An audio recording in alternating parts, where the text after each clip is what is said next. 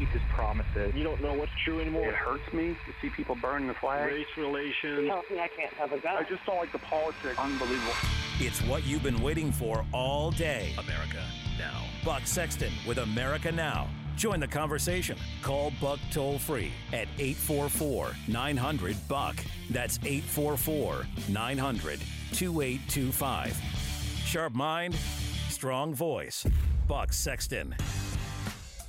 Buck Sexton with America Now here with you all. Thank you so much for tuning in. Great to have you as always. 844 900 2825. 844 900 Buck. You know, it's an advantage, I think, on most days. Uh, it's an advantage to have a little extra time. I know I'm I'm going later in the day than some of the other news sources, whether on radio or TV or the internet that you may go to to keep you up to speed on everything. But I think it's an advantage because, as an analyst by trade, a former CIA officer, as many of you listening know, CIA analyst, Counterterrorism Center and Office of Iraq Analysis, OIA, uh, someone who liked to have as much of the data, as much of the intelligence as possible before making any decision. I have the advantage here of seeing all of the different arguments, all of the revelations coming out about General Flynn's resignation. I've gone through a ton of it today. And I have to say, I've been through a, a bit of an evolution on the subject. Look, I never thought that this was someone, we talked about this last night. I knew something was up. We spent a lot of time on this show last night diving into this Flynn situation. I said, you will recall that I thought it was 50 50 that he would last. And within a couple of hours of the end of this show, he had resigned, which has set off a media fury and both sides now spending a lot of time trying to craft a narrative as to what led to all of this. And at first, I thought to myself, well, this is eh, when you have Trump is the one who made the final decision. We know that. According to the administration, you had Sean Spicer giving a press conference today that it was, in fact, uh, a trust issue. And uh, can we play Spicer saying this just so we get this on the record? Sean Spicer, press conference. I watched it or listened to it live today. Here's what he had to say. Play it. The irony of this entire situation is that the president has been incredibly tough on Russia. He continues to a- raise the issue of Crimea. That's tough on Russia. That's the wrong clip. We're going to play the different issue. clip for you now. Do we have it? Do we have? Yeah, We've let's play it. Reviewing and evaluating this issue with respect to General Flynn on a daily basis for a few weeks, trying to ascertain the truth. We got to a point not based on a legal issue, but based on a trust issue, where the level of trust between the president and General Flynn had eroded to the point where he felt he had to make a change. The president was very concerned that General Flynn had misled the vice president and others. He was also very concerned in light of sensitive subjects dealt with by that position of national security advisors like China, North Korea, and the Middle East, that the president must have complete and unwavering trust for the person in that position. Okay, so the Trump administration is saying that it was Trump's call here and that Flynn was allowed to resign, but he had to go. For a senior level government official, a cabinet official, the national security advisor, this is being fired, right? It's a gent it's a, a courtesy to allow him to resign, but this is being fired. Okay. So you have a more or less fired national security advisor who lasted 24 days, I think it was. All these pieces about a shakeup in the NSC.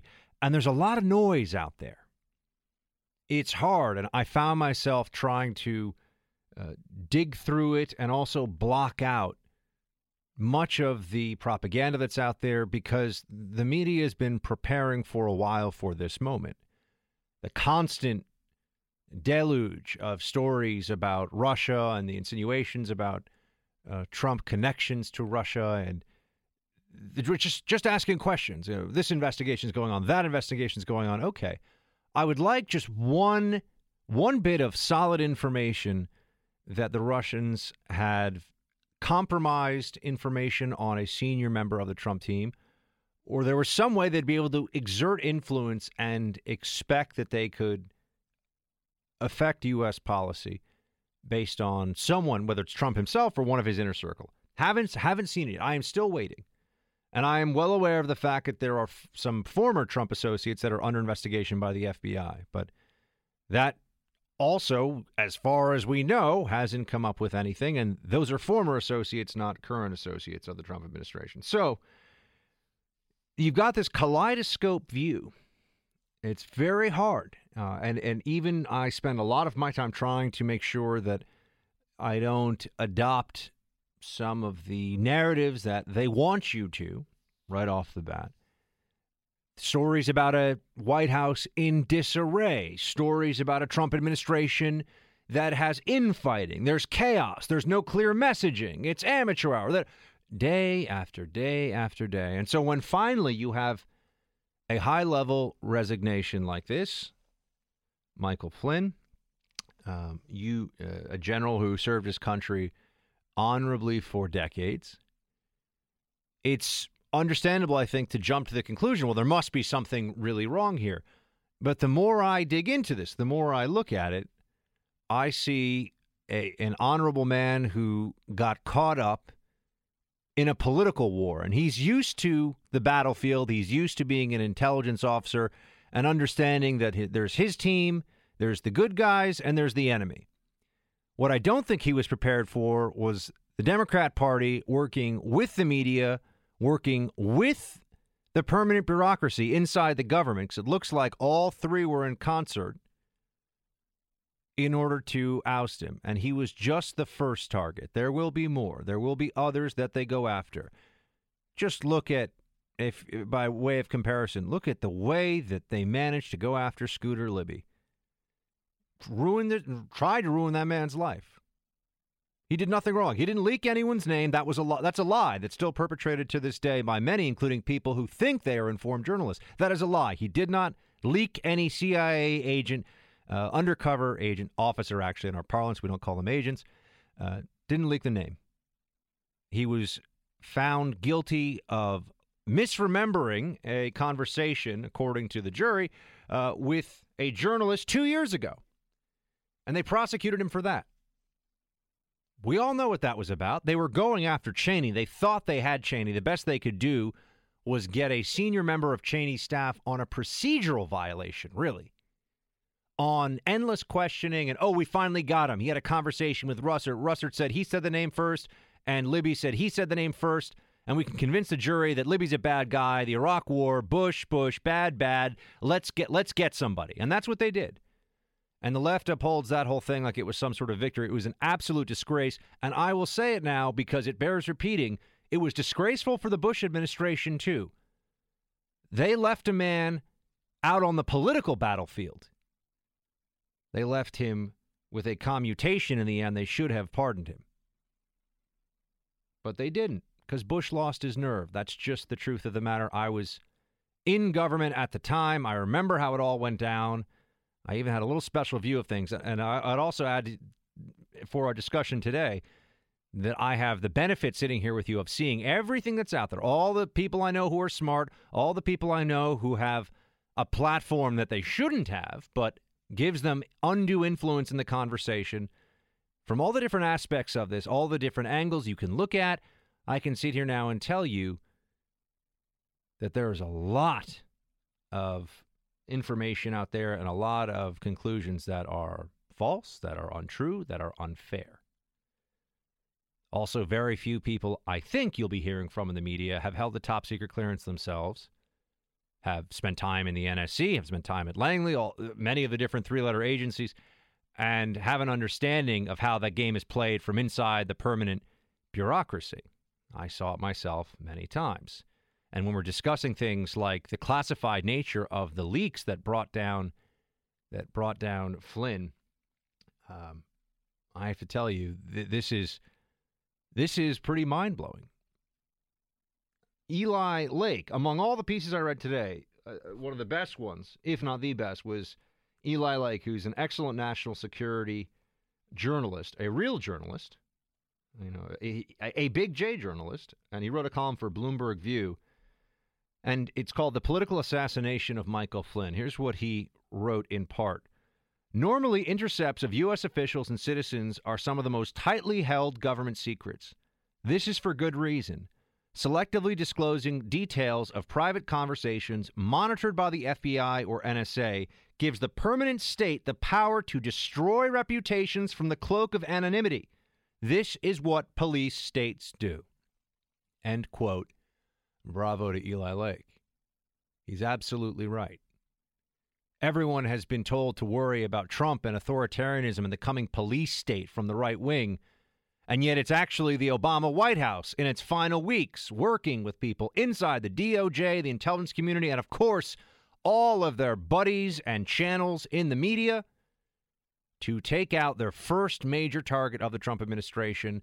And they have been successful.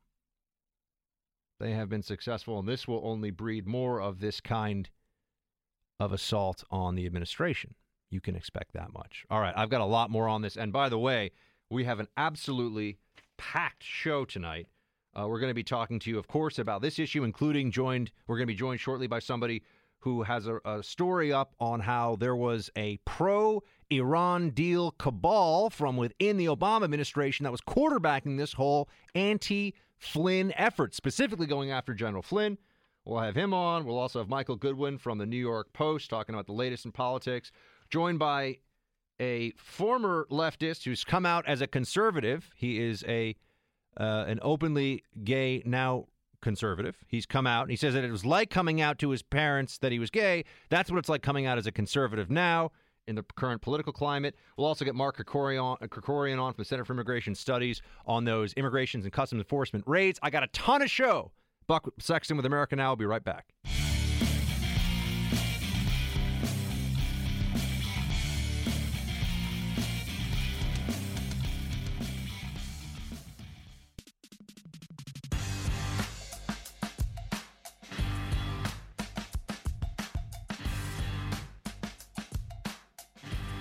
Welcome back to Buck Sexton with America Now. It's not enough. It's not enough that they have uh, taken General Flynn out of his job, that they've gotten him fired.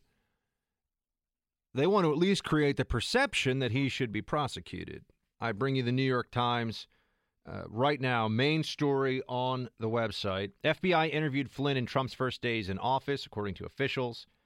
So they say right after Trump took office, FBI agents sat down with uh, General Flynn, and they say right in the second paragraph, quote, if the authorities conclude that Mr. Flynn knowingly lied to the FBI, it could expose him to a felony charge. Okay, so they they're openly trying to get the Scooter Libby situation going here. That was that was the scalp they were able to get during the Bush administration. They wanted Cheney. That's what the whole thing was about. Oh, they made this ridiculous movie. Oh, she's been outed. What's she? What's going to happen now? Uh, it had nothing to do with Scooter Libby. He didn't out anybody. They all they they knew that from the beginning of the investigation. By the way, go back and read about it. You see that it wasn't Libby. It was Armitage, and it was a mistake. Okay. It was an accident. Accidents happen in these circumstances. Sometimes people do make mistakes, but Scooter Libby wasn't trying to put any covert covert officer in danger. That's not what happened, but that became the story. The media went with it. They made a terrible movie about it. It was all crap. It was not true. It was not true. But people still believe it to this day because that's how effective the narrative writers in the media are on these issues. I do think that perhaps we have gotten not complacent, but we thought, well, Trump was able to withstand the most withering assaults the media could throw at him for the entirety of the primary and then the general, and ever since he won every day since then. So maybe he's invulnerable. Maybe his administration can just stand tall and take everything they've got. Well, over the long run, maybe. But right now, they have taken a hit. They've taken a hit. That much we can, I think, all agree on. I'm not sure what the calculation here is for the president. I, I don't know. To me, given what I know now, and look, last night I, I as, as this came out, I was thinking, well, he lied. The Trump people think he lied. It's a problem for them. Why would he lie about this? But the more you look at it, you see that, well, uh, this creates a problem for the administration regardless. And he didn't take into account that there would be people inside the Department of Justice who, I mean, somebody with access to signals intelligence transcripts, very, very classified stuff. Oh, and all the Democrats with their national security, we care so much about it. Yeah, they want to protect sources and methods. Sources and methods go out the window the moment you can get a prominent Republican, especially with this administration, in trouble. Oh, they they burned they, they burned that they had this ambassador's phone. People say, "Oh, everybody knows." Well, if everybody knows, you know, somebody can just then start leaking whatever transcripts they want of any of these conversations. Say, "Yeah, come on, everybody knows." No, I thought there were rules. I thought this was protected under federal statute. It used to be the case that anybody who wanted to hear anything from a U.S. citizen's phone call if it went through the national secu- it went through national security collection measures, we were absolutely freaked out about that. Oh, you can't be swooping up, uh, you know, hoovering up like a vacuum all these phone calls. We can't have that. Even if it's accidental. Oh, well, here a phone call got swooped up and they used it for very clear political purpose.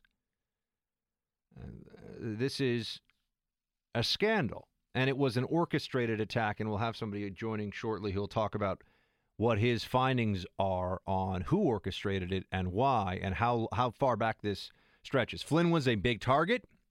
He was speaking about intelligence community reform. The bureaucrats don't like that.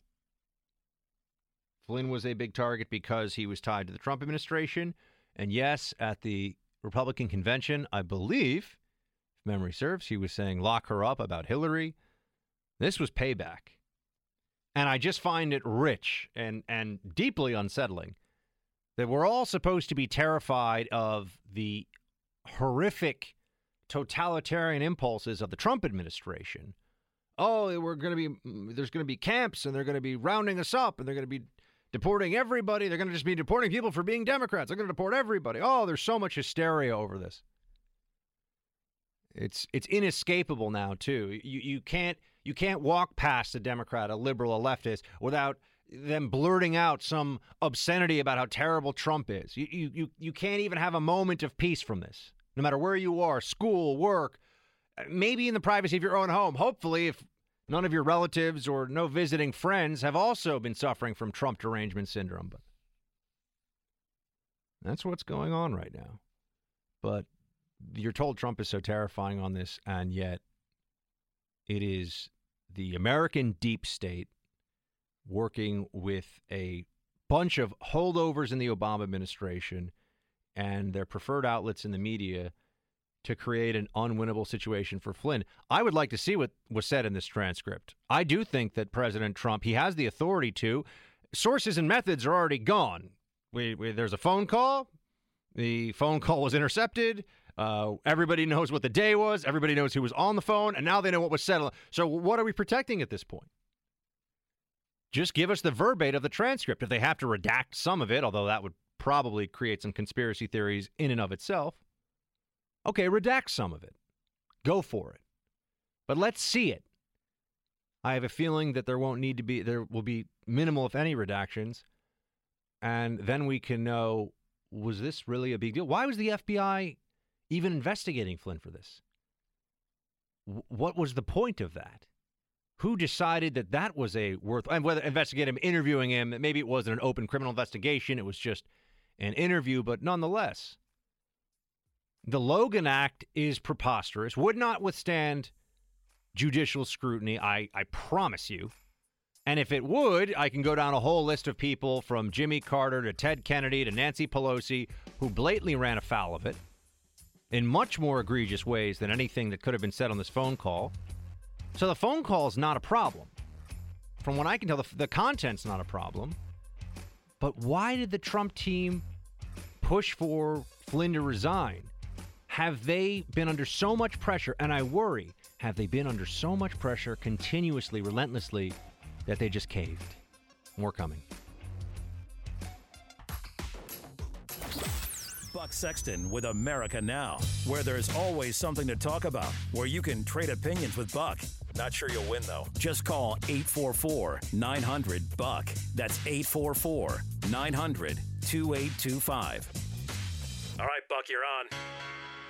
This was clearly a political hit against Flynn.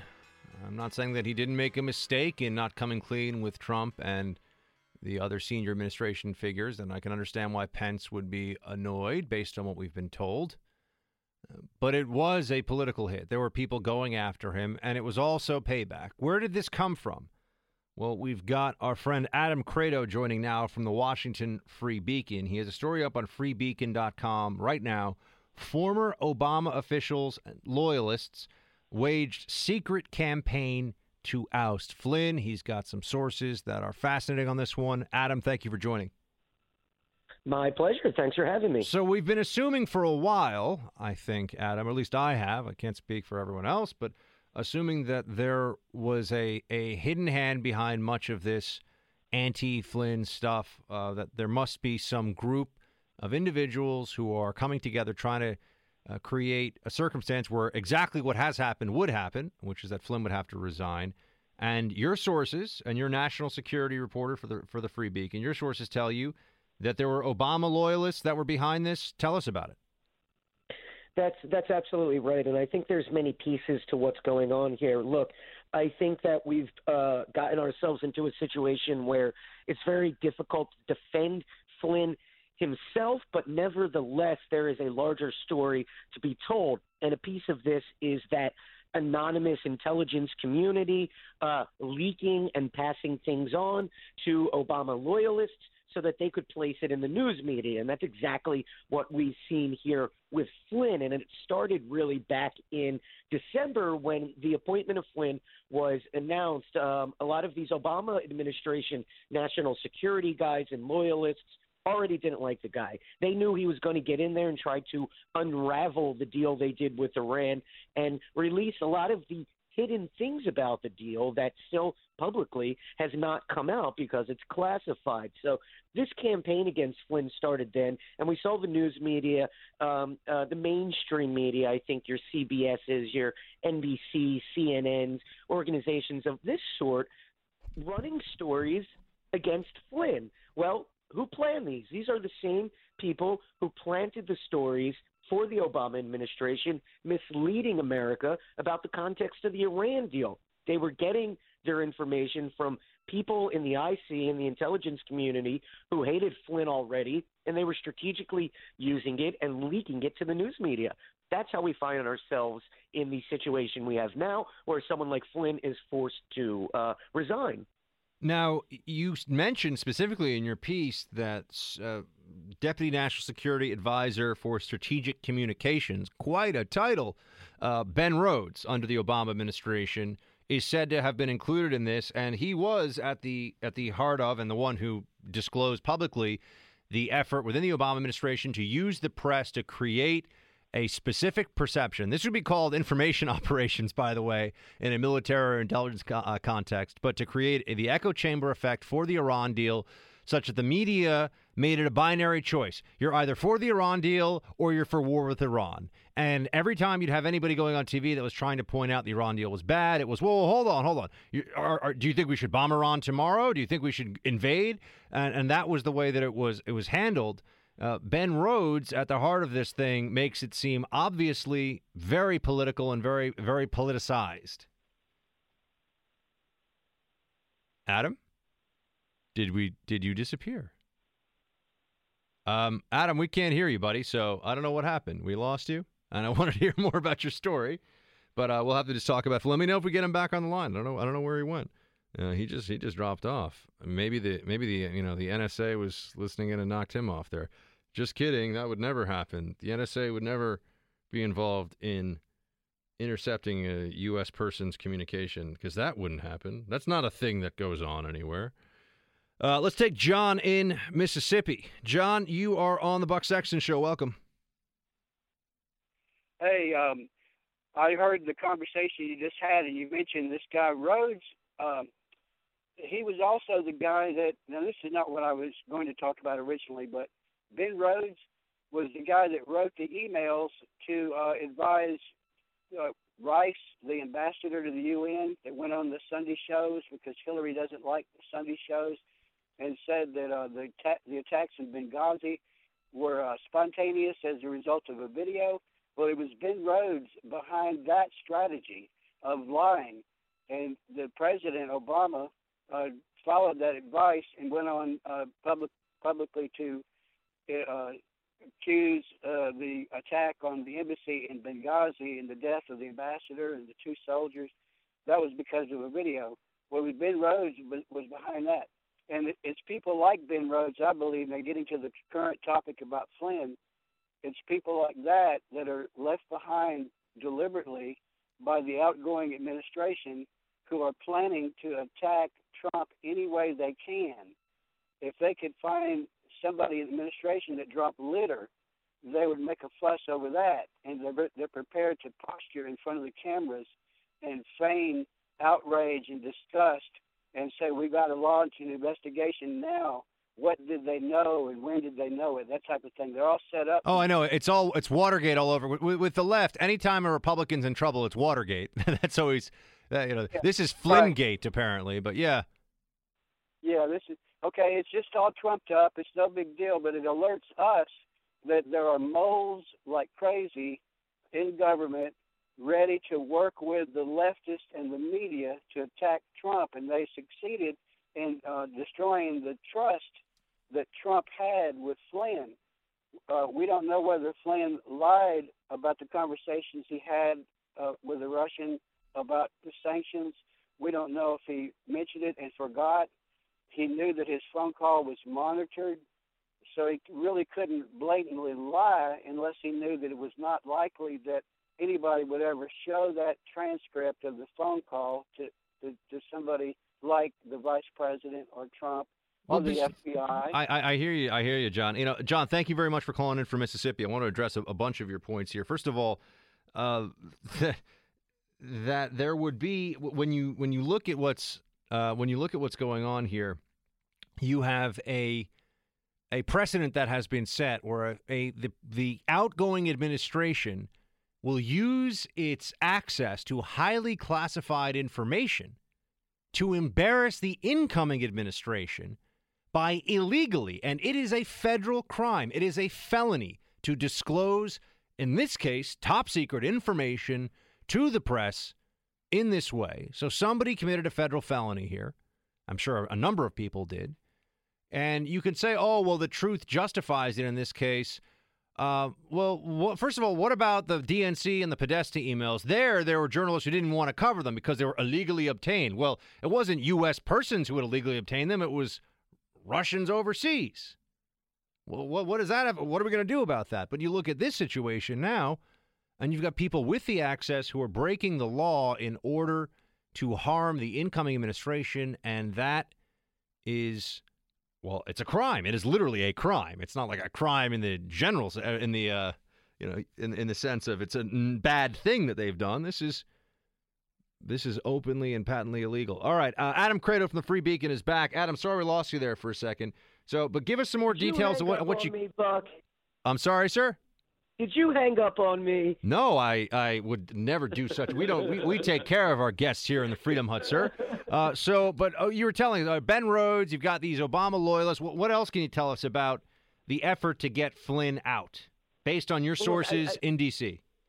Yeah, I think there's a really uh, much deeper, important story here that I was trying to tell you before I lost you, and that's the influence of the intelligence community. These are anonymous faceless people that um, can do things like intercept Flynn's phone calls and give intelligence briefings that might be skewed about him. And this is how that information about him really got out there. Um, it originated with this IC community that has always kind of had it out for Flynn. Um, I don't think I need to remind people all the stories about the uh, wars he had and the way that he actually left the intelligence community. So, in many ways, this is a personal campaign against him but it raises a much larger question about a national security police state. Are we going to let the, these people pick and choose who they think should be running the intelligence community? That's a role for the president, and I think that's what's really at stake here with Flynn. Whether you like the guy or you don't, you should not, as a colleague of mine in uh, the Week magazine put it, you should not be cheering the way he was brought down.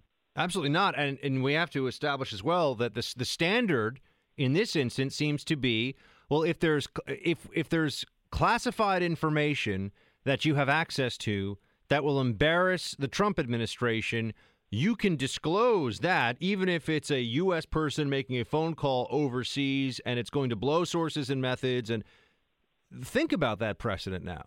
Uh, where else can you? It was embarrassing conduct, perhaps, but not illegal conduct.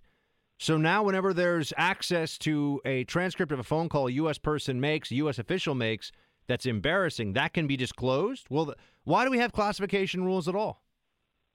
Precisely. It's extremely frightening in that sense that a very select few could actually lay the groundwork to eject a top national security official handpicked by a U.S. president. And again, it goes across party lines. It's not whether you like Trump or dislike Trump. This is something that could be done with any president if these officials uh, wanted to, and that's what we saw here. So I think the fear going forward is that um, how much longer do we let these guys operate in the cover of dark and really create, like I said, this weird national security police state where these select few who have access to the classified documents are going to say, well, I don't like this guy, so I'm going to leak something to uh, former Obama administration people and let them put it out in the media. Um, I, I find that to be a very scary situation. I, I agree with you, and it's we've heard like I've been saying we've heard so much in recent weeks about a police state and authoritarianism. It is a terrifying prospect that we now live in a country where individuals within the national security establishment that have access to the most sensitive collection platforms in the United States government will take it upon themselves to share that publicly not because it exposed. There wasn't some human rights violation here. There wasn't a massacre right. that needed to be uncovered. There wasn't speaking truth to power. It was embarrassing. That's the standard. It, it embarrassed General Flynn, and now it's embarrassed the administration, and so he's got to go. Uh, but we got to go too, unfortunately, into a break here, my friend Adam. Adam Kredo, freebeacon.com is the website. He is the national security reporter there, and his piece is former Obama officials wage secret campaign to oust Flynn. Buck Sexton with America Now is just getting going. We'll be right back.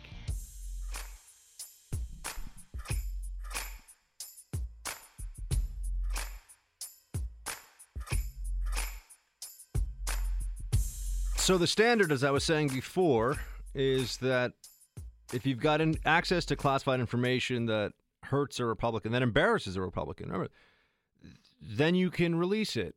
I'm not saying that there's the open, uh, the the open decision that this is legal, but no no one's going to be held accountable for this. They're not going to find out who did this. There's no way. Not going to happen. Also worth noting that the Obama administration invoked the Espionage Act more than every administration before it combined. So you've got President Obama and you've got a whole lot of presidents before him, and you add up all the Espionage Act prosecutions under those presidents, and it's not as many as how many Obama did. And I was saying at the time, and I stand behind this, that it was because Obama and the DOJ wanted to send a message right from the start. You leak, you go to prison because when you're in the when you're in the White House and you're the president, the assumption is unless it's a leak that they bless, which of course Obama did that too, uh, or his White House did that too. Unless it's a leak that they want out there, it's a leak that damages. Leaks can be very harmful to administrations and personnel within them. And in this instance, I have to say, uh, we have seen the elevation of what is a, a minor incident into some sort of fabricated national crisis. General Flynn speaking to the Russian ambassador and saying that there's going to be a different relationship or give it a few weeks or what. Ooh, what are we going to do? It's so terrifying. And you have the media practically speaking about this as though we're waiting for a, a Russian invasion of this country. You know, any any day now, you know, the the Russians are coming over the ridge. Uh, we, we gotta we gotta man the barricades. That's not going to happen, as you know. But there's this frenzy around all things Russia because, well, let's also keep in mind that they believe that Trump and Russia stole the future from the Democrat Party, from Hillary, from the left. They're not going to forgive that anytime soon. They're not going to forget. They have no intention of trying to move forward and get the Trump administration to do things that would just benefit all Americans. There must be some issues where there could be common ground with the Democrats. Have you even heard a peep about that? Anything at all? Are you seeing any stories from prominent Democrats, whether elected officials or journalists or people with followings in the media, who are saying, you know, I just wish Trump would look at this issue and we could all agree that this needs to be tackled? Nope. It's all Russia hacking, fake news, Trump is the worst, Trump's a buffoon, Trump's a racist, Trump's a misogynist, all the time. And it is tiring. But I suppose, in a sense, this is a good reminder for everybody that the Democrat media complex remains a very powerful, a very powerful adversary. And unfortunately, General Flynn has found out that, you know, the Russians play dirty, but so do the Democrats. Not in the same way, but they have their own way. And we're never going to get to the bottom of this. I'm sure the people that released this information out there w- were smart enough to cover their tracks. And they've been able to elevate what is really a non story. Anybody who brings up the Logan Act, you should laugh. You're bringing up a law that's never been used in history. Who, who thinks they could get a prosecution under that? Who would even investigate it? This is complete and utter nonsense. And people say, oh, well, but Buck, it's still on the books. Yeah, you know, so is the if you're in this country illegally, you should be deported law. That's current federal immigration law. Been tested in the courts, been used a lot, many times uh, under the Obama administration, too, I might add. Uh, but we're being told constantly to ignore that. You know, let's ignore federal immigration law, but the Logan Act from 1799. That's that's where we draw the line. That is sacred stuff. I don't think so. I don't think so. This is really troubling. Um, I do think the administration is going to be able to rebound from it. I do think that there is uh, going to be a good national. I, am sensing they're moving away from the Petraeus replacement. That would be that's disaster. I mean, that's a non-starter. You can't elevate somebody into the NSA who, as uh, in the NSA role, who, as has been pointed out countless times already on social media.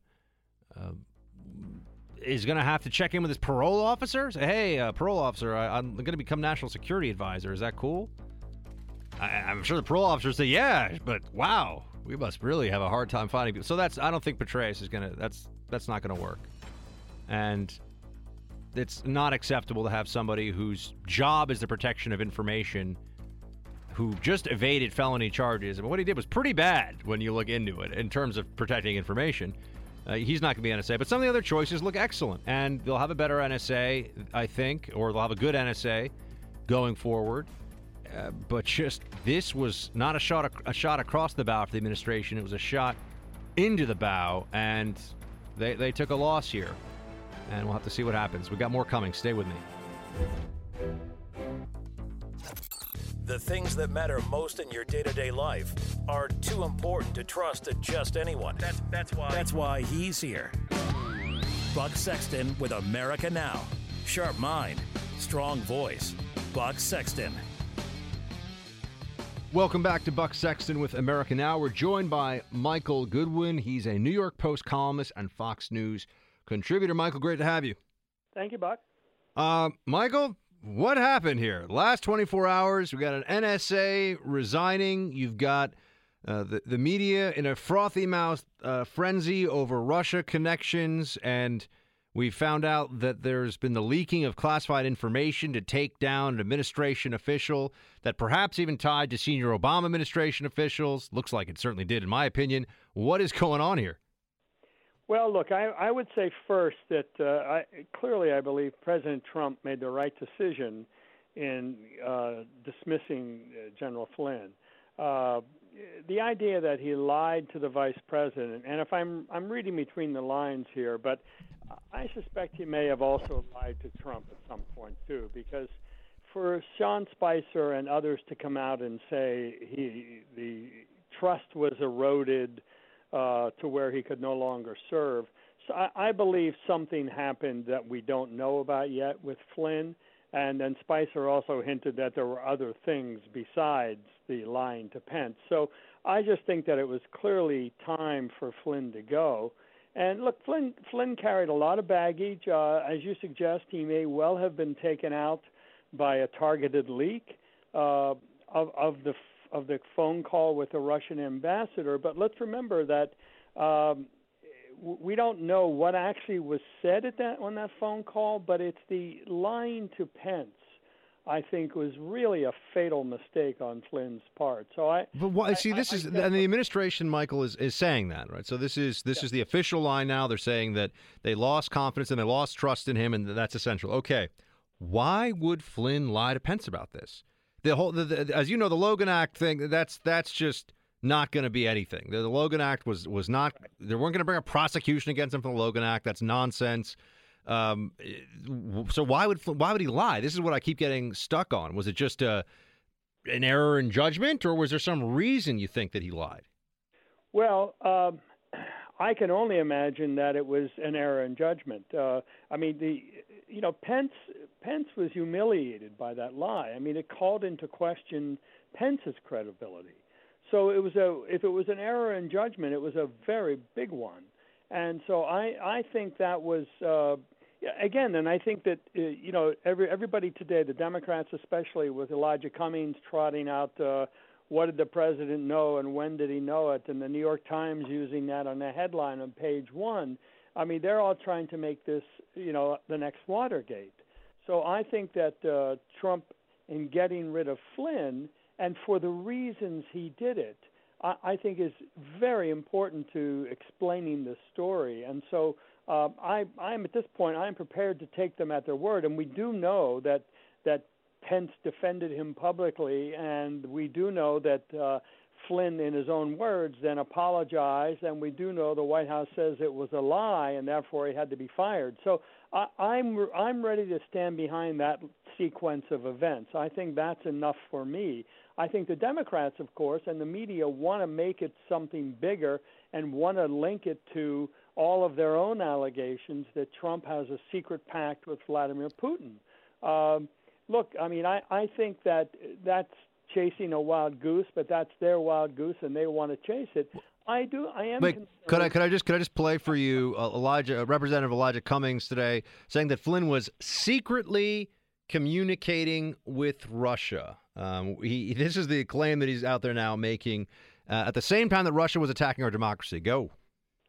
Flynn was secretly communicating with Russian officials at the same time that Russia was attacking our democracy. Flynn may have violated the Logan Act by discussing the sanctions imposed by the United States in response to Russia's attacks. We have no idea why Flynn was doing all of this and why he was trying desperately to help Russia.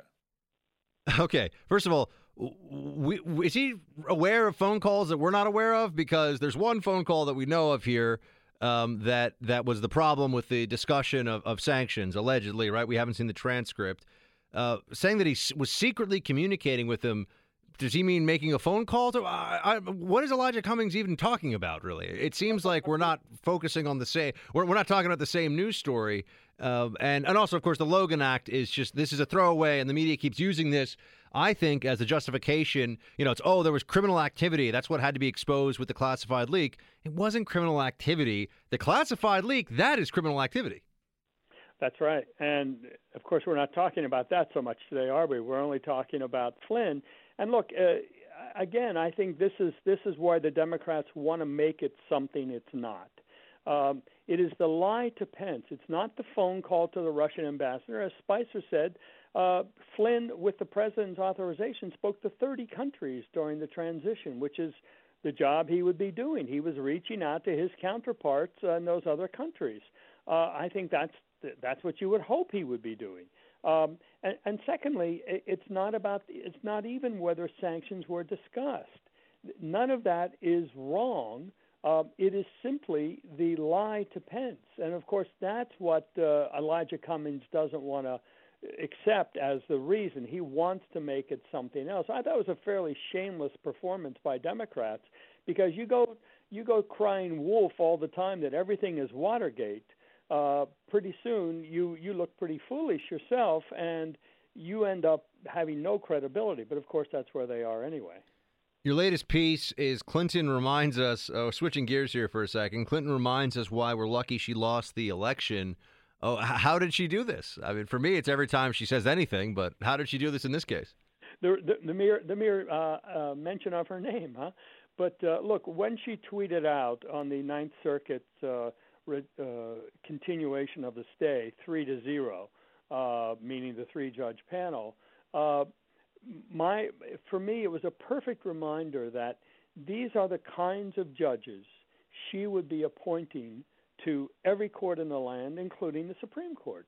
These are the judges who don't really follow the law; they follow their politics you know they're kind of they're not that interested in the Constitution. It, it's just an old piece of parchment.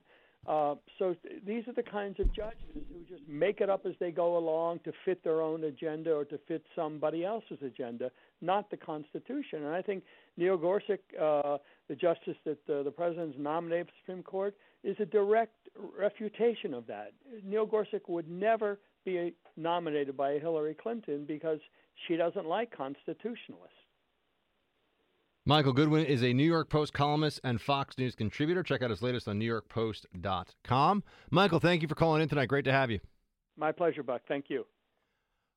All right, team. Phone lines are open 844 900 2825. That's 844 900 Buck, B U C K.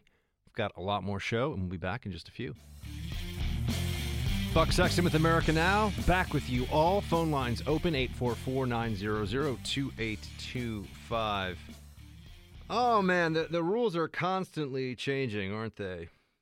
Uh, what we can say, when we can say it. One of the reasons I think that there's support for Trump and his, oh, un- unorthodox style of communicating in the political world. Everyone's just constantly sick of it.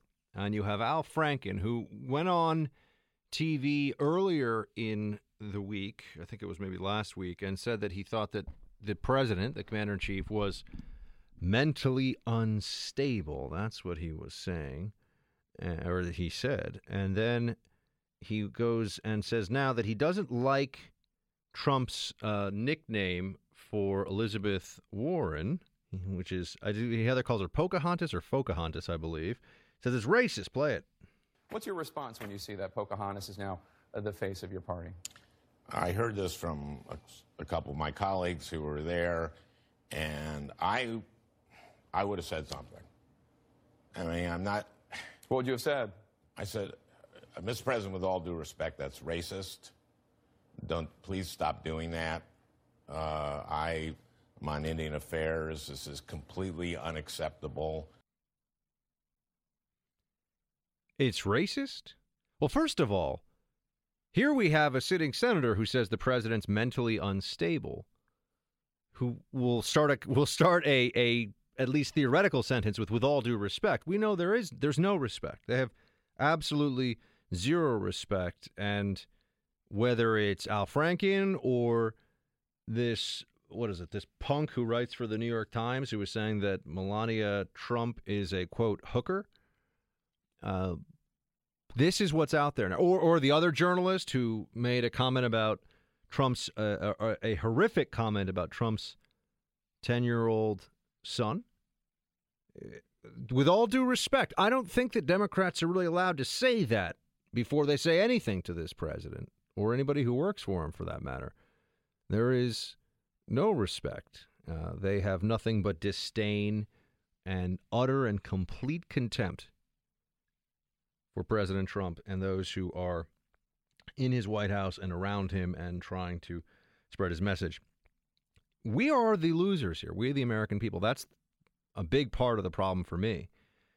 We have spent a week now, or we will spend at least a good portion of this week as a country focused not on the discussions about the future and policy and changes that can make people's lives better. And you know what? Sometimes action is just a good thing from the White House, and I'm not in favor of endless government meddling in everything we do in every aspect of our lives. I'm obviously not a progressive, I'm a conservative. But sometimes you at least want to try to fix the problem to see if, well, maybe this doesn't work, but something else will. But inaction can be when there is a real problem and there's urgency or there are people who are suffering and need help. Inaction is a terrible choice. Inaction is the thing you want to avoid. And delay.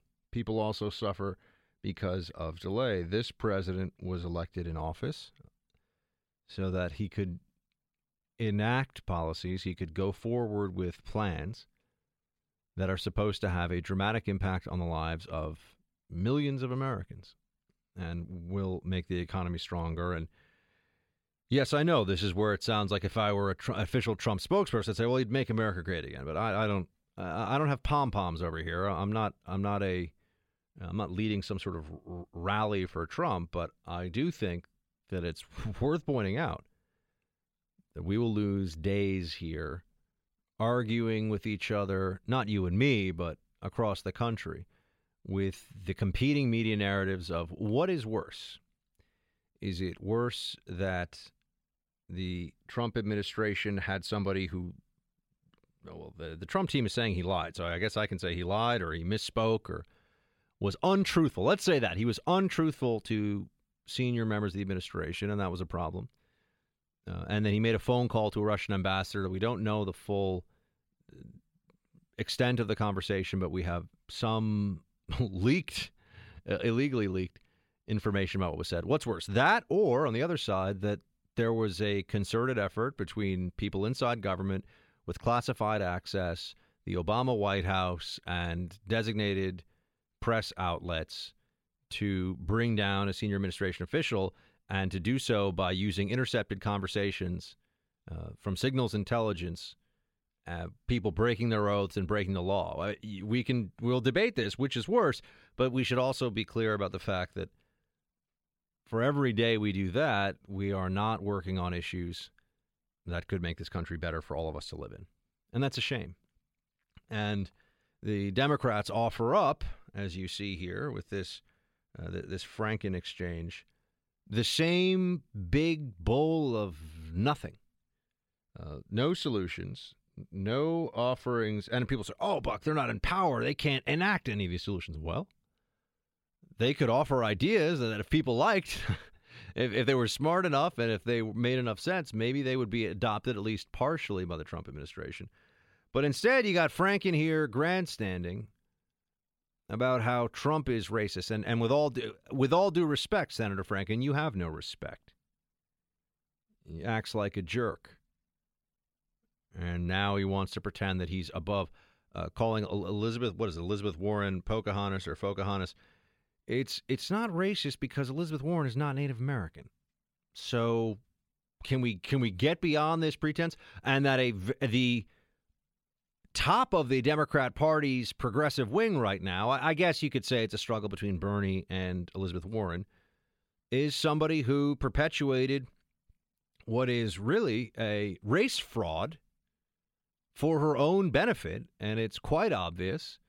You, you look at her ascent into Harvard Law School as a professor. I think the professors there make about $250,000 a year. Nice to be tenured and making 250K. I'd take that setup. That sounds really good to me. Uh, her background was nowhere near what it should have been for her to be a professor at Harvard University Law School. Uh, not that there aren't a lot of big phony lawyers teaching at all these places these days. I mean, just the leftist indoctrination. We had our friend Ben Shapiro on the phone earlier in the week, and he went to Harvard Law School. Uh, I have a family member now in law school. But you go down the line. This is now the campuses are completely overrun, and they have become little authoritarian laboratories, little factories of left wing orthodoxy, all the way up now through the professional schools, MBA programs, uh, JD programs, getting your law, getting your law degree. Um, but Elizabeth Warren is a phony, and Trump calling that out to anybody who's being honest about it is just the sort of thing that the American people finally want to hear.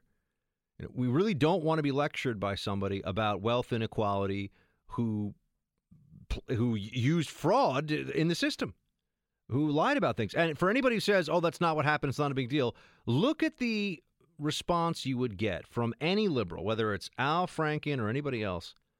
Look at the response you'd get if you said, "You know, I really want to get into this very elite school, uh, elite graduate program." And so I just I just thought I would check the box for African American, even though I'm not. People would lose their minds on you. I mean, the left would would completely freak out. They would say, "How dare you? How dare you appropriate another ethnicity?" And and I would say, you know, it's it's not not a cool thing to do. Although I actually believe that people should start to just make it up as they go along, because I think the racial entitlement system, which is a term borrowed from a recent Supreme Court opinion, that the system we have of racial entitlements in this country needs to be taken apart piece by piece, that it is unconstitutional, that it divides us, and that it is, more importantly than anything else, wrong. That it is wrong. That it is indefensible, that it should not be perpetuated, that it has just become a point of politics for the left. They recognize that this is a source of their power, and so they don't want to give it up. And they they also see that every time someone advocates, every time someone advocates for ending the entitlement state, they tend to be Republican, they tend to be on the right, and they open themselves up to, oh, look at that. Cries of racism. Just like the the immediate playbook that Al Franken goes to here. Oh, it's racist. Trump is racist. They will never tire of that. They will never stop saying it. Um, and they don't seem to understand that for anyone who just sees things for what they are, it should be a point of mockery that a very senior Democrat. It kind of reminds me of how, and hat tip Kevin Williamson for pointing this out last night. Saw it on Twitter. Kevin Williamson of National Review. Bernie Sanders does his usual, you know, with the inequality in this country, it has to stop. It's ridiculous. You know, they got the rich and you got the poor, and it's not okay. And Williamson points out, well, maybe you should give one of your three houses to a poor family. That's right, three houses. The burn. Oh, he just is all about redistributing the wealth. He's all about making things better for everybody. You know, the the middle class, the lower class. It's those fat cats, those banksters. They're the worst. Um, okay. Do you? I mean, three houses. That's a lot of houses. I don't even have. Oh, I don't even have a house. Never mind three. So maybe Bernie Sanders can hook me up. But you see, hypocrisy, more than anything else, is the defining characteristic of the American left these days. And those who pointed out, whether it's Trump by calling Elizabeth Warren Pocahontas, or anyone else points out Bernie Sanders is not nearly the authentic class warrior he pretends to be, uh, they burn with a fiery hatred of those people. Because once you understand the hypocrisy, everything else makes sense, and you also know you just can't trust these Democrats to be honest about anything. All right, we've got more coming. I'll be right back. Buck is back. Hey, everybody, Buck's back. It's more of America Now. Throw in your two cents. 1 844 900 Buck. That's 1 844 900 2825. Buck Sexton with America Now continues. Phones are open 844 900 2825. Chadwick Moore joins us now. He is a 33-year-old journalist who lives in Williamsburg here in Brooklyn, New York. He's been a, he had been a lifelong liberal. Then last September, he wrote a profile for Out magazine of Milo Yiannopoulos. Uh, and although the story in Out didn't take a positive stance or any stance on Yiannopoulos, Moore found himself under attack by fellow Democrats, ostracized by longtime friends, and of course, the trolls. They came out with a vengeance. We're joined now by Chadwick Moore. Thank you very much for uh, for calling in, my friend. Thank you, Buck. It's great to be here. So your piece here, the New York Post.com. I'm a gay New Yorker and I'm coming out as a conservative. Well, you know, Chadwick, I've been a conservative my whole life, and I'm just used to living in hostile territory as a born and raised New York City guy. Uh, I just want to say, welcome to the team, my friend. Jump in. The water is warm. Great to have you here as a as a fellow conservative. But to tell us a bit about how this all went down. You so you wrote this profile, and what happened? Uh, yeah, I mean, you pretty much summed it up perfectly. I, uh, you know, I knew it would be uh, controversial, um, but I, I, assumed it would be people sort of attacking Milo. Uh, and what, what ended up happening was uh, I became the, the, the subject of the attack, um, and uh, and same with the magazine. And so it was just completely unexpected. And I sort of woke up to all these messages, you know, the, the usual the usual buzzwords like Nazi, white supremacist, blah blah blah. Um, you know, meanwhile, like they, you know, they never try to sort of look at like the things you've done in the past, which you know they would have seen. Uh, but um, Wait, can I, can I just jump in for one second, Chadwick? So you're telling me that you wrote this profile of Milo, who I've also had on, on radio, uh, I think a couple times before, and uh-huh. you didn't take a stance. It's not like you came out and said, hey, guys, uh, guess what? I'm a conservative, and now I'm writing about Milo. You just wrote about Milo, and they freaked out at you because you didn't call. Basically, it sounds to me like you didn't call him a Nazi and a white supremacist and alt right and all the other stuff. Uh, that's exactly right. That is exactly right. Because I, I, I, as soon as I met him, I, you know, I decided before I met him that I was going to treat this as I did, as I would any other story, as any other person, uh, and just do a straightforward profile. You know, I'm interested in what motivates people. I'm interested in their background. I'm interested in how they fit into culture, and uh, and that's I just did with Milo the same I did with you know Nick Jonas and George Takei and any other celebrity that I've profiled, and. uh and and so that's what was so shocking is that I realized that that people um in their in their sort of social media uh, bubbles and whatever and, the, and whatever news they're reading quote unquote news had never ever seen anything that humanized someone like Milo.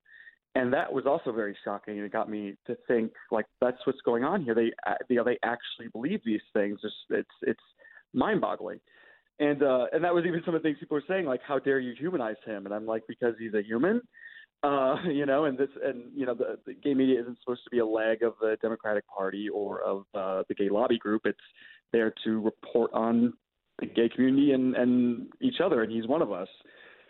Yeah, so you're you came out and you talk about this in your in your piece here in the New York Post. You came out as as as gay a long time ago, and now you're coming out as a conservative. And uh, the, the comparison you're making here is that it's interesting that now, of course, people are much more uh, accepting, and you said your friends accepted you, your family accepted you in time. But as a conservative here in New York City, there's there's very little acceptance. I can tell you, my friend, uh, it, it's you're gonna have to learn the secret conservative handshake because it's it's rough it's rough stuff out there.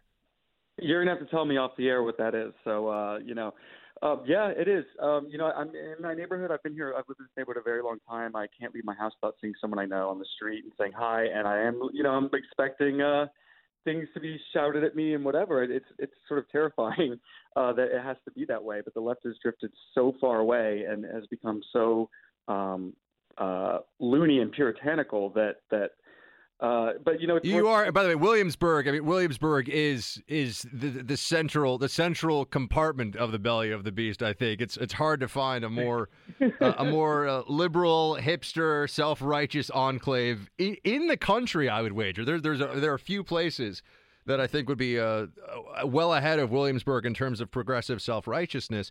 But I have to ask I mean, you wrote this profile, you had all this backlash. I understand that this has caused an, an evolution in your thinking about the left. Did, didn't you pick up before on the authoritarian tendencies here? Where you know you must have gotten a sense be, before this that uh, Uh, here in New York City, San Francisco, LA, you go down the list, all the major cities across the country, Chicago, Miami, uh, you go down a list of them, and primarily uh, or pr- predominantly, if you are conservative, you are a target for mockery, ridicule, and hatred. I mean, you must have seen this beforehand.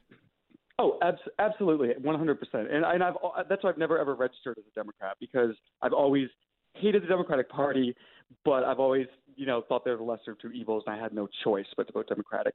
And you know, and I always rationalize it by saying that, uh, you know, I'm always for the working people over the sort of polite middle class elites.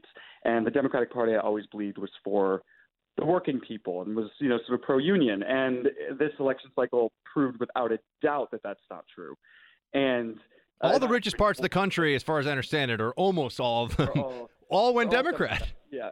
Well, and also as a gay person, you're taught that, that you have no other choice, and and it's like a, we we forget the history that that you know the Democratic Party wouldn't hold our hand in public until just a few years ago. We were this sort of like shameful little thing they kept in the corner, and then you know as soon as gay people went themselves started putting themselves out in the culture more and started changing society's views of them, finally the Democratic Party was like, okay, we can put you into our, you know, display you in our cabinet of the oppressed, and we love you now. And it's like, no, we don't really owe them that much. I mean, I, Barack Obama and marriage equality, I thought that was amazing. That was one of the handful of things I really liked that he did. Um, but and and Luke, can, I, can I just jump in, Chadwick, to say that you know the Obama administration or, or, or, sorry, President Obama, when he was running, initially ran as a traditional marriage candidate. He he was not oh, yeah. in favor of gay marriage when he was a candidate, and I did not see any profiles of him at the time saying that he was uh, that he was bigoted, that he was anti-gay, or any of that. Uh, Trump is is much more openly pro-gay marriage than Barack Obama Yeah. was at this stage of his presidency. And yet, Trump is I, I, the, the gay uh, backlash against Trump or the, the gay community's hatred of Trump is something that it's, it's inexplicable to me because I look around and I say he he's, he doesn't he doesn't say there's going to be a, a return to traditional uh, to traditional marriage. He's not saying anything like that, and he's much more. Uh, I guess you could say liberal or however you want to put it. Much more pro gay marriage than Barack Obama was. So there's seemingly a huge double standard here. Absolutely, and and Trump. I mean, Trump gave an interview to the Advocate, the biggest gay magazine in like 2000 or something, and he's you know his longtime mentor is Roy Cohn, who was a gay man, although Roy Cohn was kind of not the best person, but uh, you know he's had gays around him all the time. So yeah, the people freaking out about about Trump taking away their rights, I, I just don't understand it. It doesn't make any sense. It, I think it's just part of this, you know, this sort of coalition of of victimhood that that that has to sort of feel like they have to rise up for for whatever reason. And now, as someone who's who's come out publicly, you've come out as a conservative. It's going to be rough, Chadwick. I'm not going to lie to you. It's, it's a, you know, it's, you got some rough seas ahead here. Uh, but uh, it's something I deal with every day and have for a very long time. Also here in New York City. So.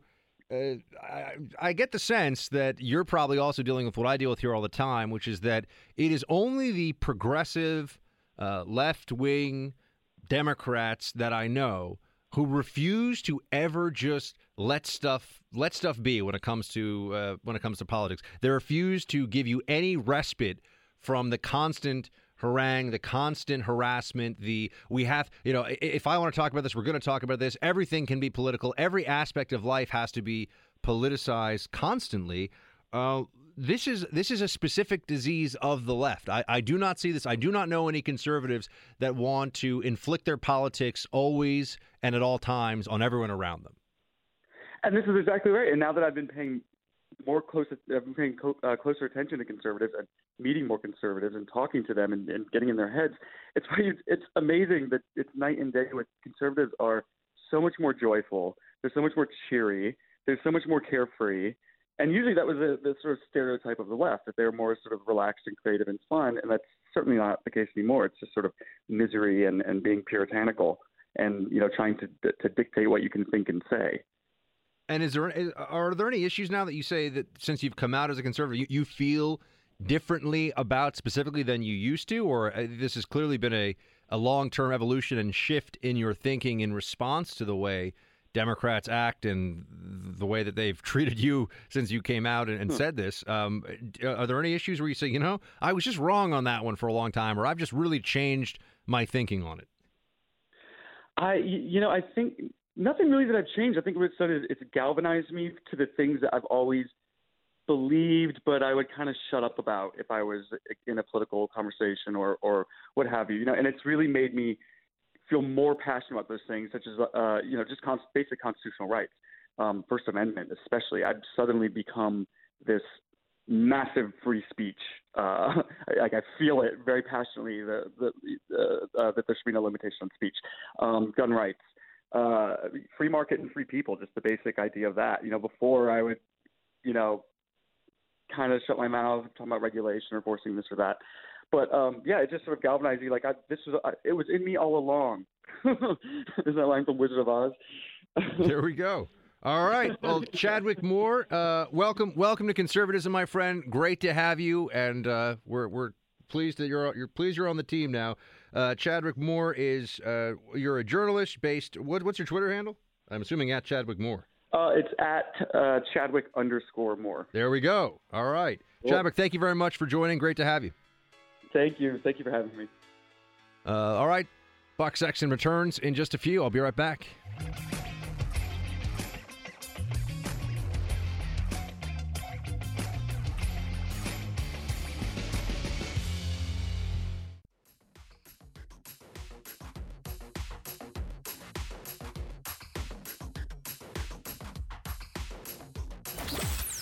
Sexton with America Now, where there's always something to talk about, where you can trade opinions with Buck.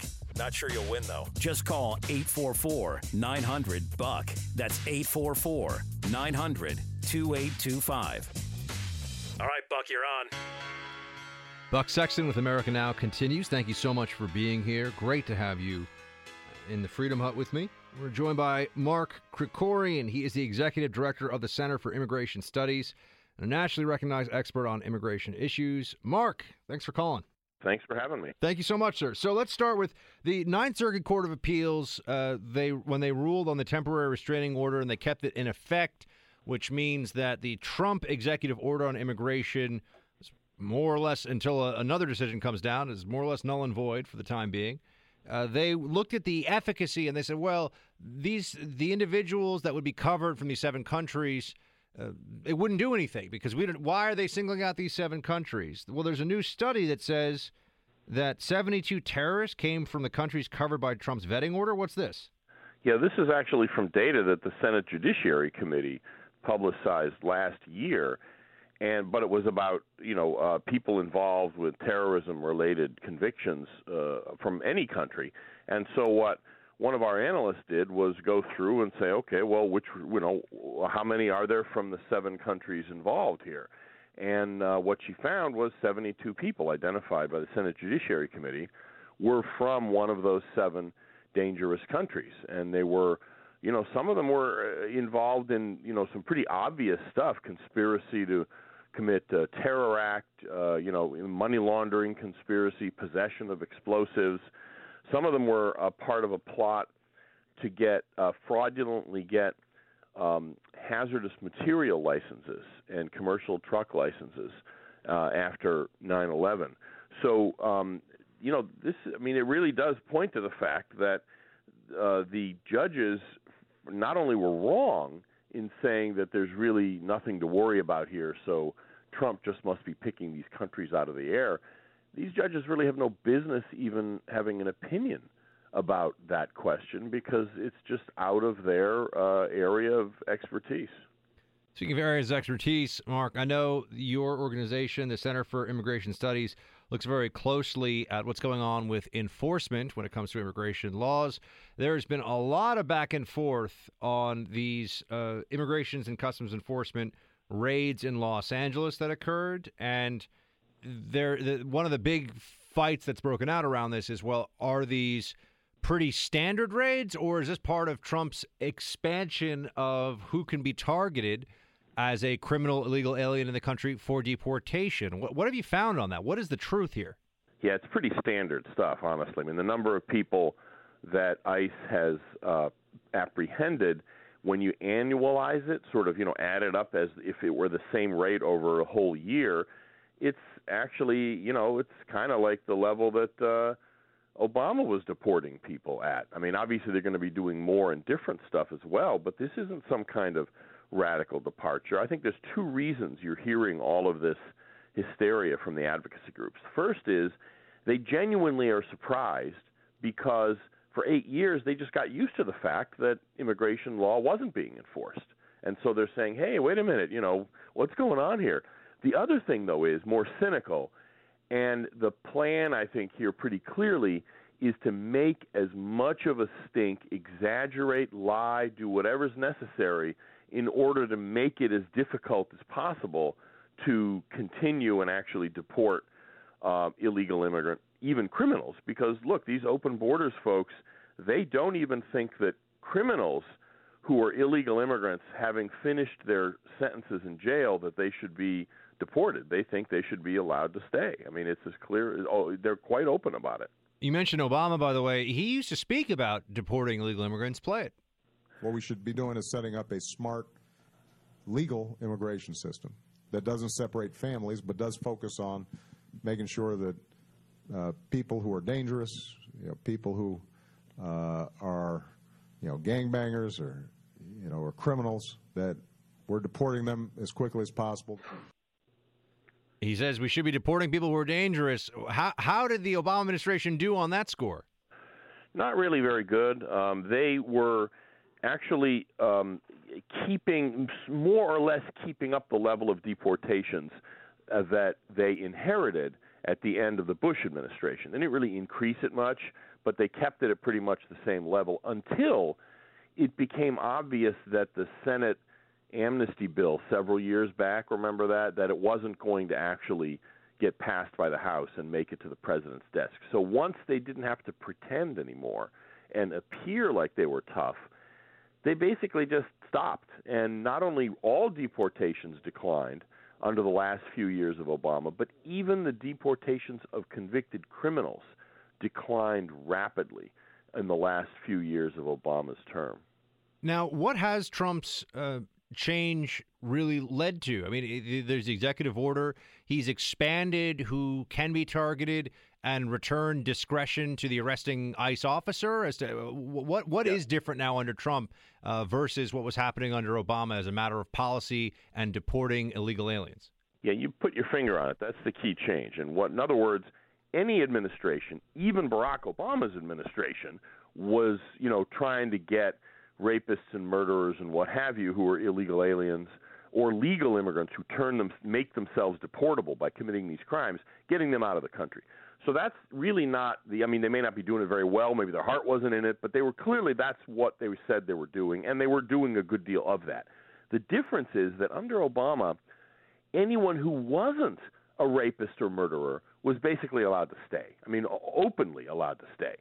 And what's changed is that if now, if an ICE agent, and this is the way it was before Obama, if an ICE agent, say, is looking for a fugitive and they find the guy, um, but you know, in the process of doing it, there's four other illegal aliens they encounter. Under Obama, they were had to let those people go and stay in the country. Now, according to the standard practice from before Obama, the officer himself can make a decision as to whether these other illegal immigrants should also be arrested because you're always deportable if you're an illegal alien. It's just that if you're an ordinary schmo and you're not a rapist and there's no outstanding order or warrant for you, they're probably not going to go out and look for you. But if they find you, they now will actually be allowed to take you also into custody and um, return you to your home country.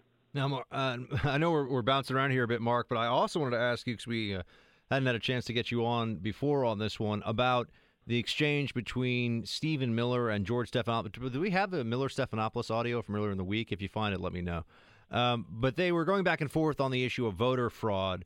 And it seems like there's still this standard line for much of the media. You had Stephanopoulos on, what is it, ABC, uh, looking at Miller like he's crazy for bringing up the possibility of large numbers of non citizens voting what is and he says, "Oh, you've provided no evidence. You provided no evidence. What is the evidence here, Mark? What are we supposed? What what should we believe? What is true when it comes? What do we know is true when it comes to the to illegal immigrants voting, or or anybody who shouldn't be voting voting, including green card holders?" Yeah, we don't have consistent nationwide data yet, partly because uh, Obama administration didn't want to know. So hopefully, we're going to have a more consistent look at it. But people have been uh, oh, you know, private groups have been looking at particular states, for instance, looking at Virginia or at uh, particular other places, and they're finding hundreds of um, people who are improperly registered, and those people voted. Interestingly, first of all, I mean, it is important to note when President Trump said, you know, millions of illegal voters, that's almost certainly not true. It's probably not, I mean, it's not millions. It's a lot, but it's not millions. But it's also probably mainly not illegal aliens. More likely, it's legal immigrants, green card holders, often who think that they do have the right to vote. In other words, they've been basically tricked by the motor voter law. If you remember, that's federal law that says when anyone goes to register their car at the DMV, they have to also be given voter registration papers. And it says on there, you know, in the fine print, if you're not a U.S. citizen, you're not supposed to fill this out. But you know, a lot of these guys, they're not PhDs. They're just ordinary schmoes. The government has given them a paper. They know they're legal. They're not illegal. They have a you know they have a card, and so they figure, oh, okay, well then I guess I can fill this out. The government gave it to me, and so I think that's the first, the easiest problem we should fix is to stop doing that and to consistently go through all the time matching voter registration rolls to uh, immigration's uh, data so that we can basically tell people before they commit the crime of illegal voting look, whatever you thought before, we're not asking, but you can't be registered. You better not vote. We're scrubbing your names off the list. We're not doing that. And how? Uh, what could we do to find out what the what the real numbers of uh, illegally cast votes would be? Is is it what would be the steps to take? Well, the um, what they can do is basically the state um, secretaries of state at the 50 states, which are the ones that are in charge of voting, can work with USCIS, with basically with the Fed, with the federal immigration authorities, and match up names and addresses with people that um, immigration knows are non-citizens. They're legally here, but they're non-citizens. That kind of name matching. If you do that consistently across the country, you're going to find hundreds of thousands of people who are improperly registered, many of whom will have voted. And so this is an important thing for the hygiene and integrity of our elections. And you know, I think a lot of the Democrats figure better a hundred illegal people vote than one legal voter somehow, you know, be dissuaded. Suppressed, right? Disenfranchised, yeah. Exactly. So, but so you would. be- Uh, uh, we got to go in a second here, Mark. But if I said, you know, my estimate would be that there were a hundred thousand improper, illegal votes cast in the last presidential election. Is that is would would, that blow your mind, or does that sound reasonable? No, that would not blow my mind. I mean, you know, millions is incorrect, but if it were a hundred thousand, if that's what it turns out, that actually sounds like it's entirely plausible. Mark Krikorian is the executive director of the Center for Immigration Studies. He's at Mark S. Krikorian on Twitter. Mark, really appreciate your time tonight. Come back soon. Uh, thank you very much. 844 900 2825. Team Buck, we will be back in a few.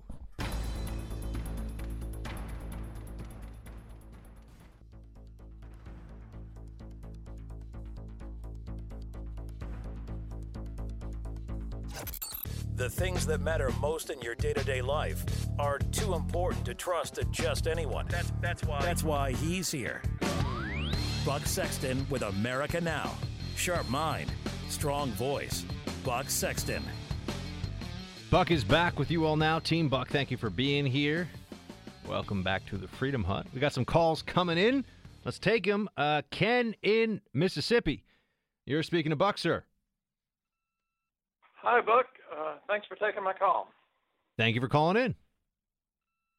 I uh, just wanted to point out that I think your guest that you just had on was a little too conservative in his estimate of uh, illegal aliens voting in elections. And I'll refer you to an article done by Old Dominion University uh, that was published in Electoral Studies Journal that estimates that up to 2.8 million illegal persons voted in the 2008 election. Uh, what was their what was their reasoning behind that, or what were they using as the data set to come to that conclusion? You know, I don't. I, I've read articles about the study, and I just found the study on the internet, and I haven't had a chance to really read it through. But I think they were just looking at uh, statistical data on on looking at small samples where they knew that illegals were voting, and then extrapolating that out. Oh, well, I'll have to look at the article. I, I haven't seen it myself, but uh, Mark is very deep in the weeds on immigration, so I, I tend to think that he's got a good sense of what the estimate would be. But I'll, I'm happy to take a look at it, Ken. So, uh, you know, send it to me, put, uh, post it on Facebook or something, or, or send it an email. I'll, I'll take a peek at the study. I appreciate you calling in from Mississippi, sir, and uh, Shields High. Uh, we got a we got a guest joining us now, Representative Scott Taylor. He is a former Navy SEAL and now he's serving his country in Congress. Uh, Representative Taylor, great to have you. Buck, it's great to be with you. How you doing? I'm all right. Oh man, kind of a kind of a rough day in the news cycle last 24 hours for people with an R next to their name. Uh, what what what's your main takeaway from all this stuff with General Flynn? You're somebody who understands this from the political side and also being a, a former SEAL, uh, you understand what goes into being national security advisor and all the intelligence that's involved and everything else. So, what do you think? Well, it's certainly not black and white. There's a bunch of things there, and I've got from friends of mine in both the intelligence community and in the special operations community, sort of defending Flynn and um, talking about how this this issue with some of the upper upper echelon is uh, not because of Russia, but because of Iraq, which is interesting. You know, with um, just military intelligence versus CIA type thing, sort of turf war type stuff. But I, I think there's a couple things here. You know, he he screwed up with the vice president. Obviously, um, I think that's that's an issue, and it's a political issue that that obviously has a big problem with with the administration, but at the same time, you know, I, I appreciate General Flynn his service to the country, which obviously is what spans 33 years or something like that. I have tons of respect for him. Um, it is a different world. The political world is different, as you very well know. It's not the same thing as the battlefield, and um, unfortunately, the, the sometimes you don't see the enemy or know where they're coming from or anything like that, or who's got your back and who doesn't. I, I think right as, as Maximus says in Gladiator, a soldier has the advantage of being able to look his enemy in the eye. so there's no doubt about that. I'm not sure which one. Did we, go ahead, Scott. Sorry. Uh, you know, General Flynn's a good guy for sure. I, I, I admire him and I respect him personally. I think that he obviously made a mistake for not informing the, the vice president, and trust is important.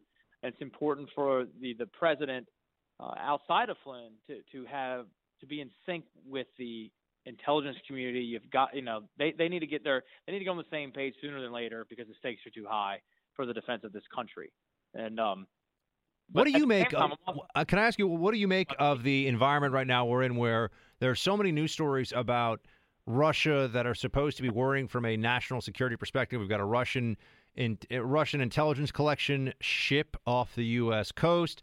You've also got reporting from CNN that uh, missiles have been deployed in violation of a treaty, and Russia is now global boogeyman number one for at least the, the media's purposes.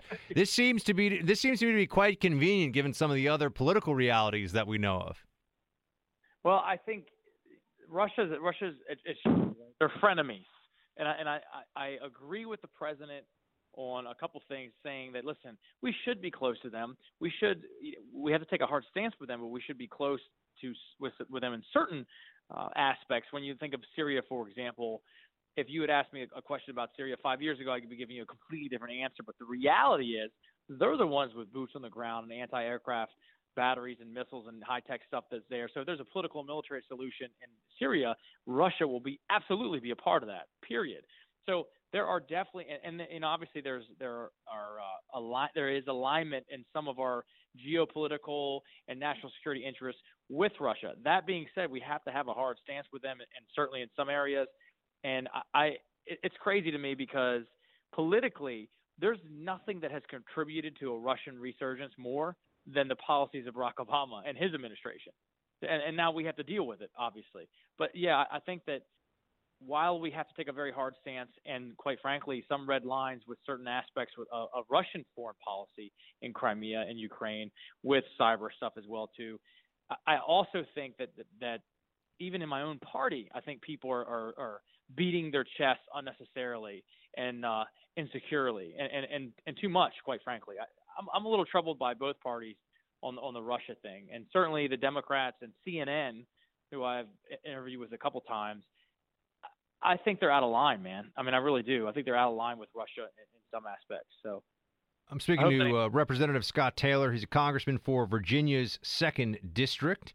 Uh, Scott, let me ask you, uh, what's the what's the feeling like right now among your Republican colleagues in Congress uh, down on Capitol Hill?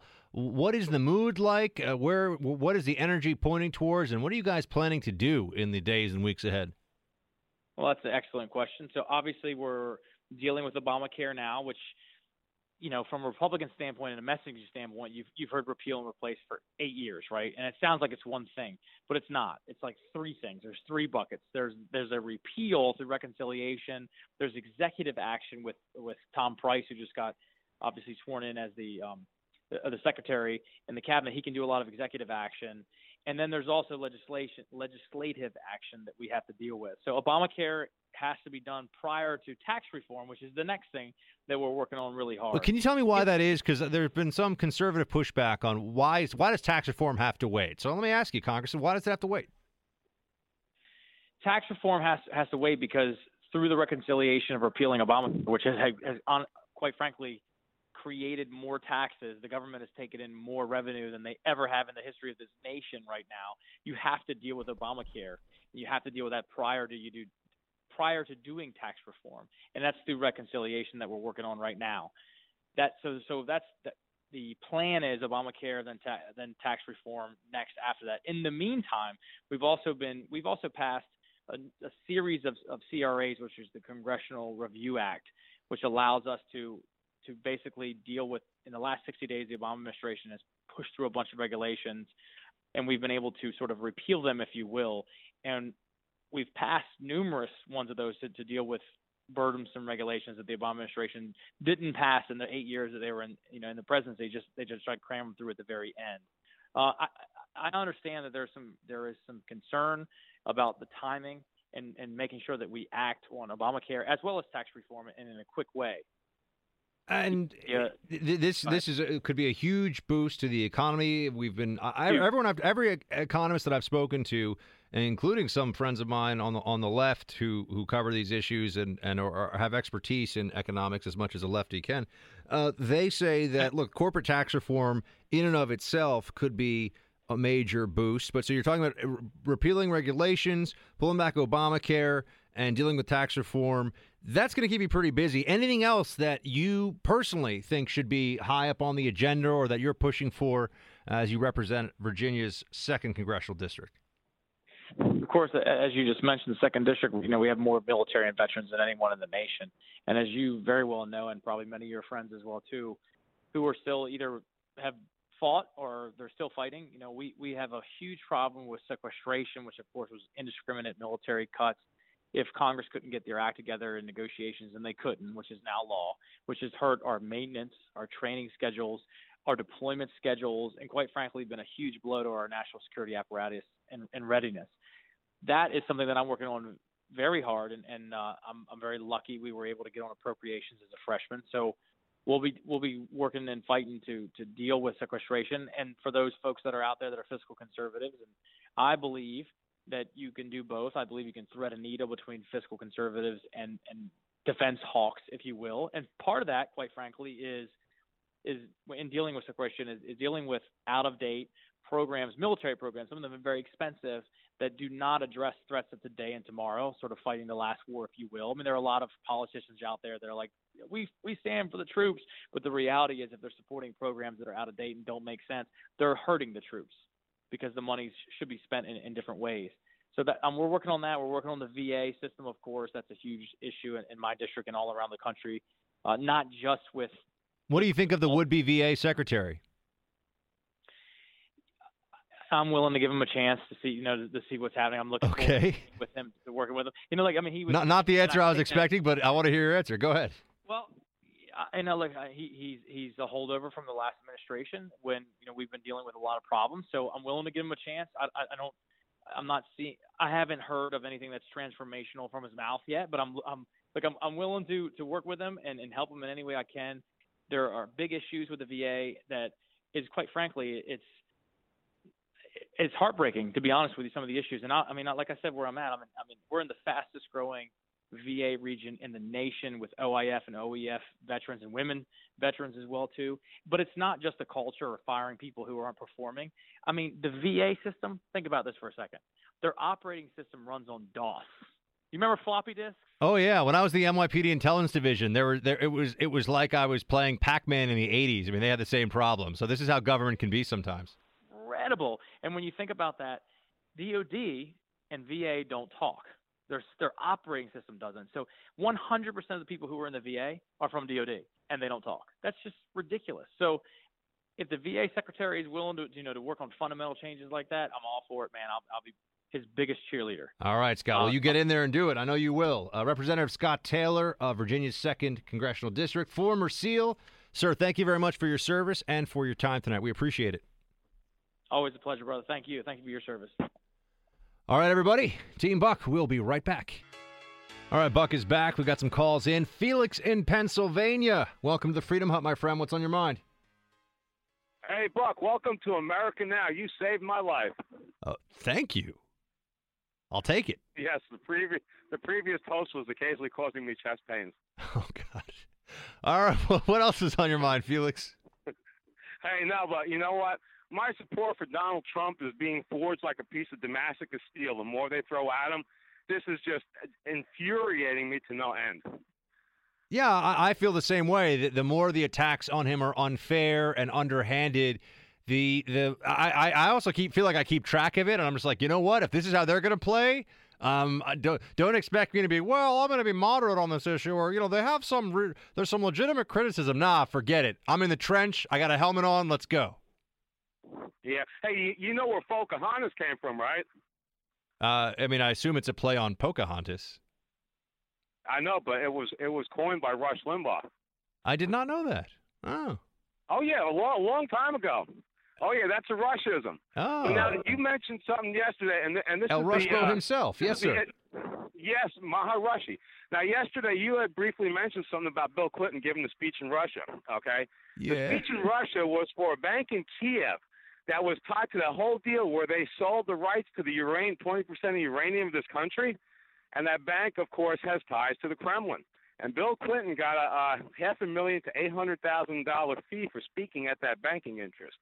That's a that's a good day's work. I mean, you know, should have spent some time in Tahiti on the beaches with some ladies after that one. Yeah. Yeah, that's, right. sketchy Bill Clinton voice. Just throwing it, just throwing it out there. Yeah, but thank you for the update on the uh, on the Kiev angle of it. I remembered it. I just didn't remember the. I mean, I remember the the fee, and it was in Russia or in, in Ukraine. But uh, I, I remembered uh, that there was a problem there. Yeah. Yeah, and it was all tied to that deal where they sold out 20% of the rights of our uranium in this country to the Russians. Right, and that's it. Isn't it interesting that right now they're not allowed to export, or there, there there's some controls in place. But if Hillary Clinton became the president, well, who knows what would have happened with those with those uranium deposits that were uh, passed over to Russian control.